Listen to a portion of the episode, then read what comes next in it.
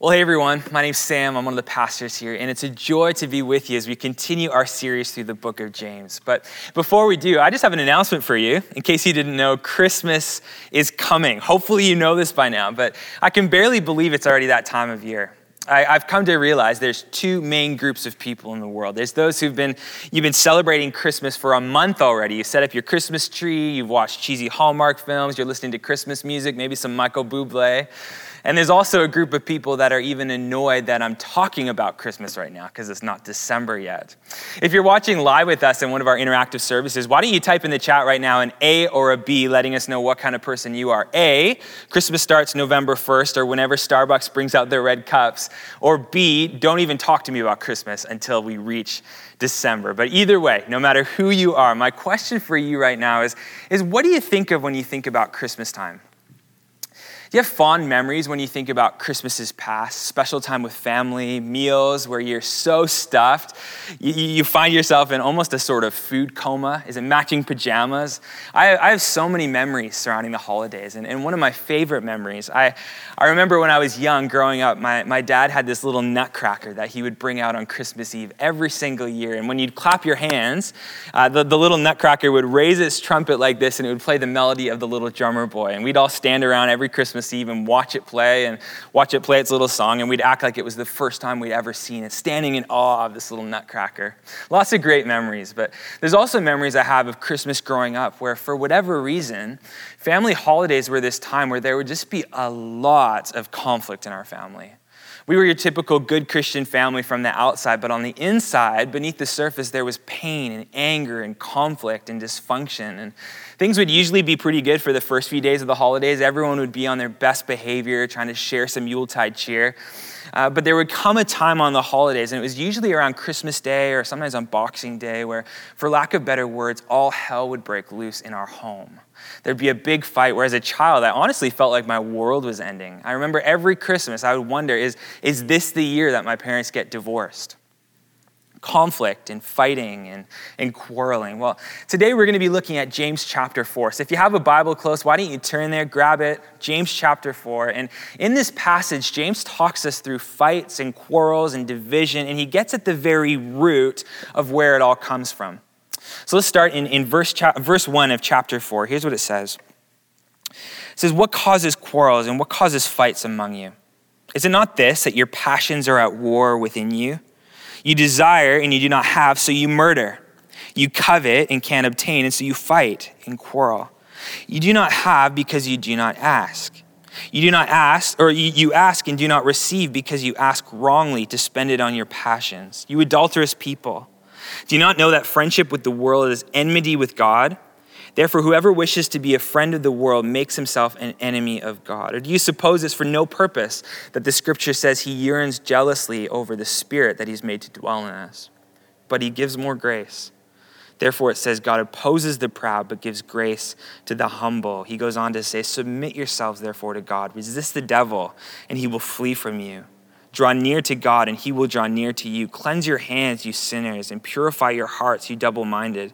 Be wretched and mourn and weep. Let your laughter be turned to mourning, and your joy to gloom. Humble yourselves before the Lord, and he will exalt you. Let's pray together. Well, God of grace, we acknowledge our need today for you to speak to us through your word. And, uh, and as we read through this letter from, from James, as we seek to understand what it means, I pray that you would open our ears, our eyes, our hearts to hear what it is that you would want us to hear today. In your name we pray. Amen. James starts this section of the letter with a question. He says, What causes fights and quarrels among you? What causes strife in relationships, in, in marriages and friendships, and in sibling relationships? What causes divorce? Church splits? What causes you to say things you wish you never said? And, and he answers the question right off the top in verse 1. He says, he says it like this is, is it not the passions that are at war within you? You desire and do not have, so you murder. You covet and you can't obtain, so you fight and quarrel. The word here that's translated as passions and desires comes from the Greek word hedone, where we get the word hedonism. It's about the pursuit of pleasure, where feeling good is the ultimate goal of life. So, so what causes fights and quarrels among you? What causes conflict and fractured relationships? Well, J- James says it, it all stems from selfishness, self fulfilling desires in our heart, a vision for what will, will bring me pleasure, desires that are focused on self preservation, on my personal ideal, what's good for me. Now, of course, not all conflict is bad. There are things in life that are important enough to stand up for and to engage in conflict for the oppressed, for the unborn, for the marginalized, to stand against evil. But, but being willing to, to lean into conflict in these ways can, can actually bring about positive change.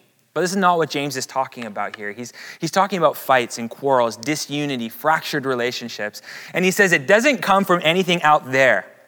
When we lash out, when we say something, oftentimes we're so quick to say, well, he made me say it, or, or she just makes me so angry, and that's why I respond like this. But James says, your quarreling doesn't come from anything or anyone out there. It actually comes from in here, from a disorientation of our hearts the source of our conflict is, is the disorientation of our hearts, of our desires. Uh, I want to draw an important distinction here. James doesn't point to disoriented thoughts as being the reason for conflict in our lives. He doesn't say your thoughts are at war within you, causing you to fight and quarrel. He doesn't indicate that the problem's with our minds, although there's a lot to be said about learning to think well. And, and maybe that's part of it, but he says it's your passions, it's your desires, the affections of your heart that are leading you into disarray. And, and here's why this is important. In our cultural moment, it's widely accepted that, that we can think our way to success, that we can think our way to a better life. And that's why millions and millions of self help books are sold every year teaching people to change their mindset and change their lives. And, and there might be a place for that, but philosophers and sociologists, including James K. Smith, a professor at Calvin College, would argue that, that thinking right isn't actually enough. A person's core beliefs and behaviors aren't made up primarily in their minds. Instead, they're formed by their greatest desires, by what they love, by the affections of their hearts. I would define desire like this our, our deepest longing and ambition cultivated by our vision of human flourishing. Let me say that again. Desire is our deepest longings and ambition, cultivated by our own vision of, of what human flourishing looks like, or it's shaped by our vision of the good life. See, we're not motivated so much by our thoughts as we are motivated by our hearts and, and our desires. And this is something that marketers understand well. Effective ads and, and, commercials aren't targeted at your intellect, helping you to, uh, they're not targeted at your mind to help you think about the practical, logical pros and cons of making a purchase. They're targeted at the deepest desires, the core of who you are. They're targeted at the affections of your heart. And how do they do it? With images of the good life, whatever that is sex appeal, video clips of, of beautiful men and women receiving the type of esteem that you dream of receiving. A, a vision of what life will look like, what you'll feel like, a picture of success if you buy this product or attend this event or you get this new tech or you own the Audi or you go on vacation. And, and the thing is, none of these things in themselves are bad. It's not bad to buy a new car. You know, we all need clothes. Vacations are good and an opportunity for families to bond. It's, it's not evil to succeed at work, but when those things become the thing that we're chasing, when those things become the thing we're looking to fulfill our deepest desires, we're always left disappointed by the empty promises of joy that will come after you make that next purchase or after you finally become an executive at your company, because those things are incapable of giving us the kind of pleasure we're looking to get from them. They present an illusion of happiness, but it's just that it's an illusion. Have you ever been uh, uh, driving in your car on a beautiful sunny day, and as you look into the distance on the road, it, it looks like there's a, a, big puddle of water up ahead. And as you drive closer to it, as you approach where the water's meant to be, you realize it, it's actually not there. It was an optical illusion. It's, it's called a mirage. You thought you were about to arrive at a puddle where, where you were going to get to this puddle, and, where, and when you get to where it was supposed to be, there's no puddle.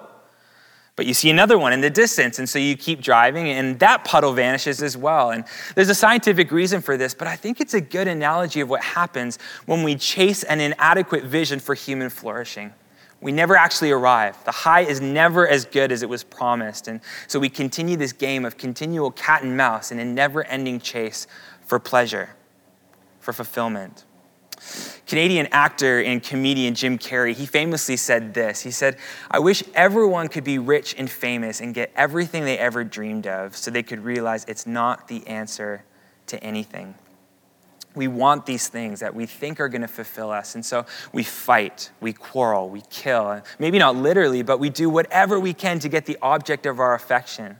But it never satisfies us and it destroys our relationships with one another in the process. And James goes on to say that our disoriented desires, our, our misoriented affections, it doesn't only affect our relationship with one another, although it does, but maybe more importantly, it affects our, our relationship with God. See, if you remember in, in earlier sections of this letter from, from James, he refers to his hearers as beloved brothers and sisters. He, he leans into their identity as the chosen people of God. But how does he address them here? Do you notice? Look at, look at verse 4. He says, You adulterous people. kind of harsh, an offensive address. Adulterous? And with that very blunt address. He's conveying the seriousness of disoriented desires and, and what they do to our relationship with God. He says, Do you not know that friendship with the world is enmity with God? Therefore, whoever wishes to be a friend of the world makes himself an enemy of God. I, I just want to point out that when James talks about the world here, he's not talking about the people of the world.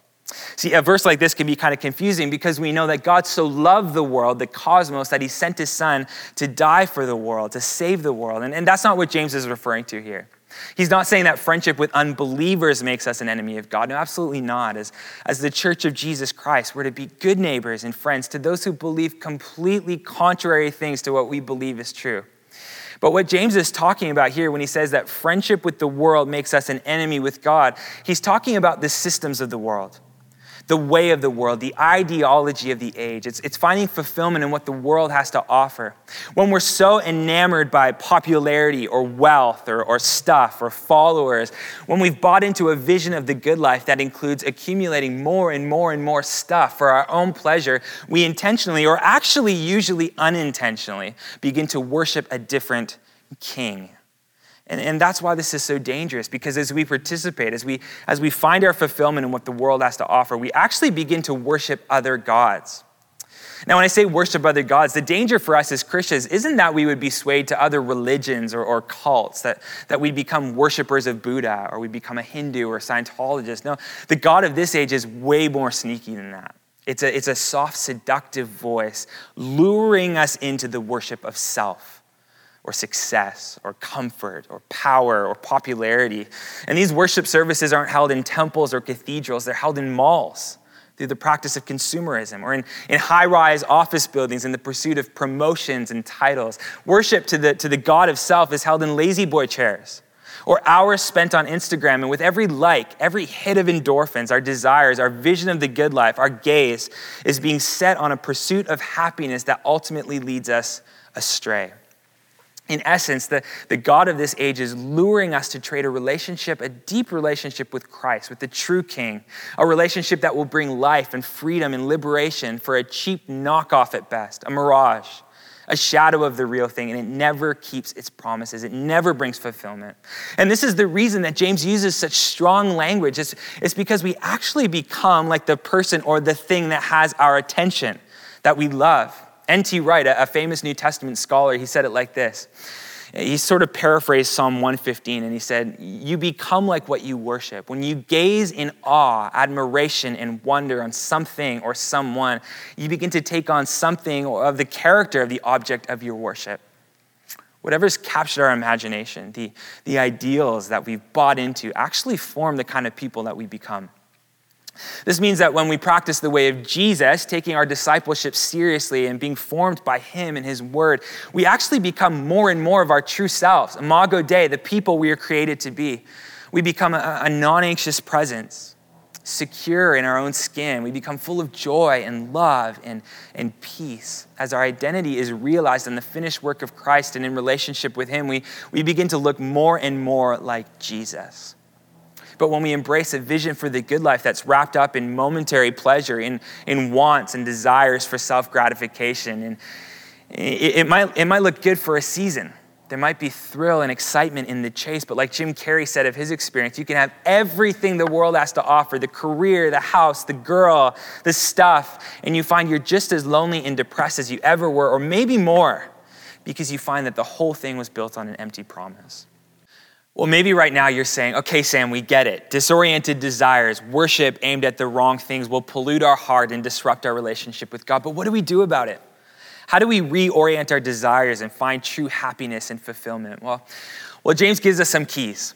The first one is this it's a posture of genuine humility. Verse 6 tells us that God opposes the proud but gives grace to the humble. Over and over again, we see through Scripture that this is not about having a flawless, sinless record.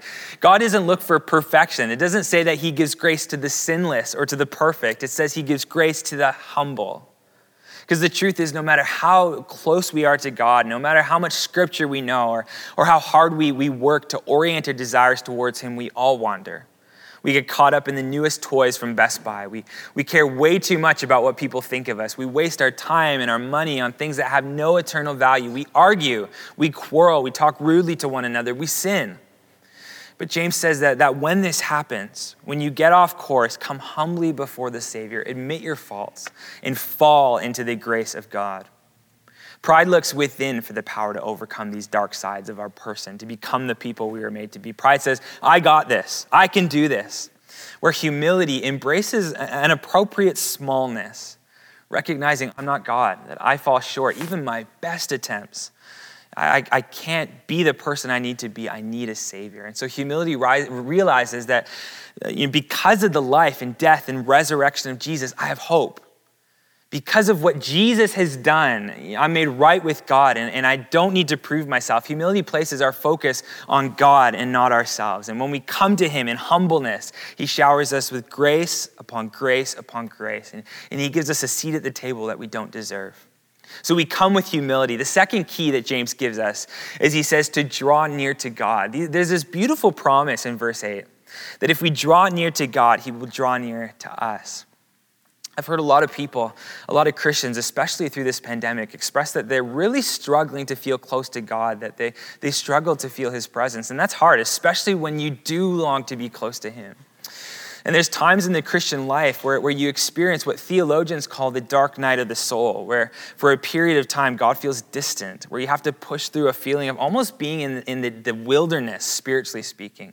And I don't want to belittle that. That's very real. And in those times, I want to urge you stay close to Christian community, whatever that looks like in this time lean on your Christian brothers and sisters. But I also want to ask you this what, what are you doing to cultivate an intimacy with God? See, James says, draw near to God and he will draw near to you. There's an aspect of drawing near that we need to do as well. So, how do we do this?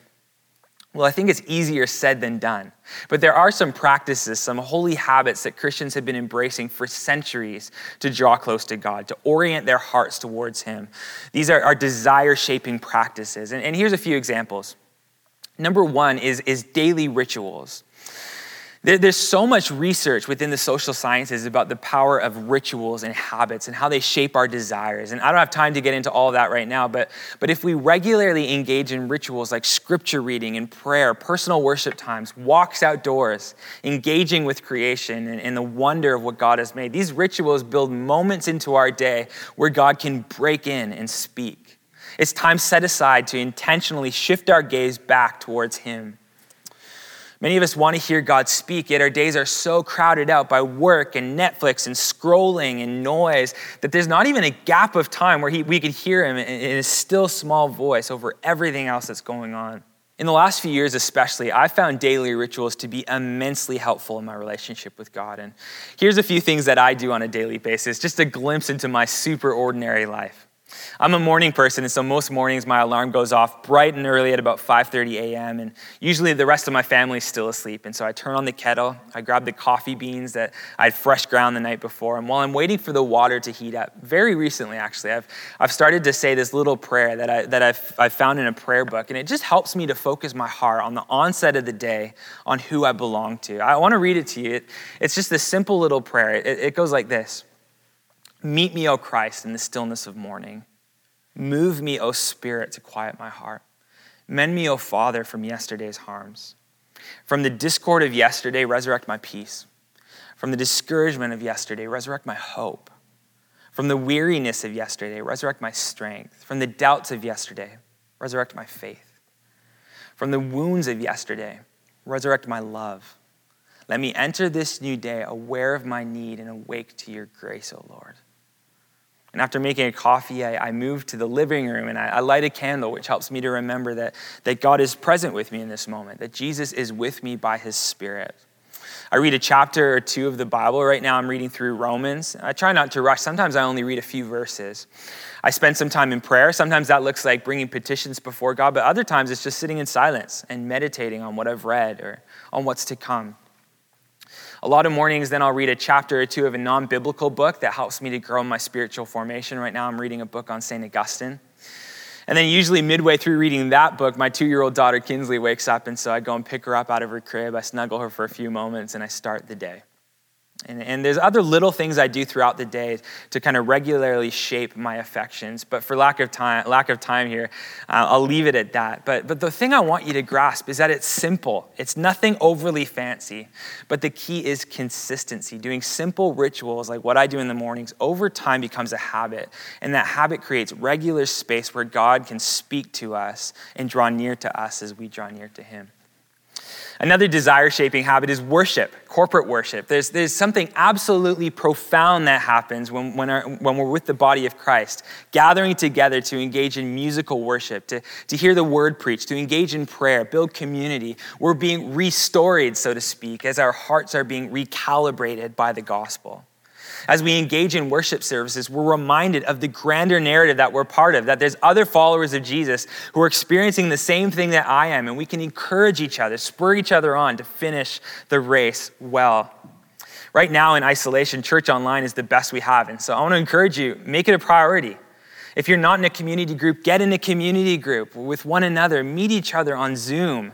Uh, whenever it's safe to do so, I want to encourage you to get to church, get in a physical space with other Jesus followers, because God uses those times together to shape us and mold us into the people we were made to be. And then lastly, I just want to touch on confession.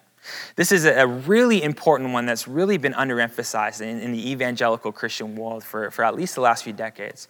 But the truth is, despite good intentions, our hearts continually wander. Like the old hymn says, prone to wander, Lord, I feel it, prone to leave the God I love. We get distracted by the world. We look to the created instead of the creator, and, and we need to continually make our way back to the foot of the cross.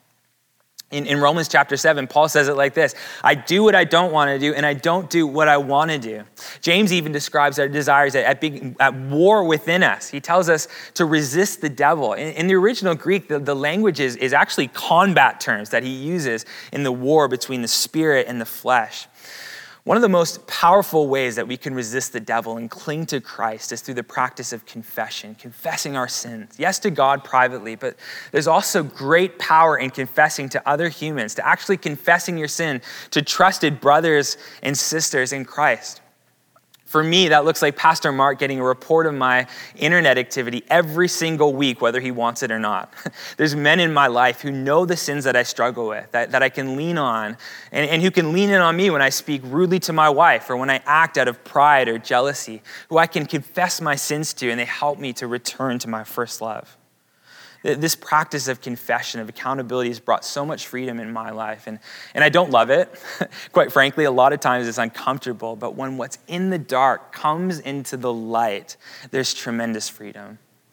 Oftentimes, it's shame that stops us from being honest and transparent about our struggles. But James reminds us today that God gives grace to the humble, that it's actually better to be broken and honest than proud and pretending that you have everything together.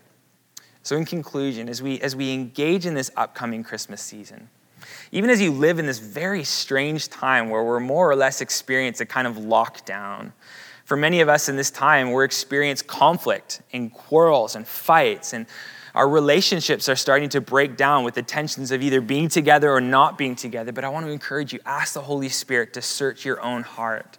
Where might your desires need to be recalibrated? Where have you looked for fulfillment in things that are just incapable of fulfilling you? And then humble yourself. Draw near to God. And I believe that as James tells us in this text, that as we draw near to God, that he will draw near to us. Nothing and no one can fill you like Jesus can. Fix your gaze on him. It's in Jesus that we find our truest identity, that we find life and life to the fullest. Amen? Let's pray together.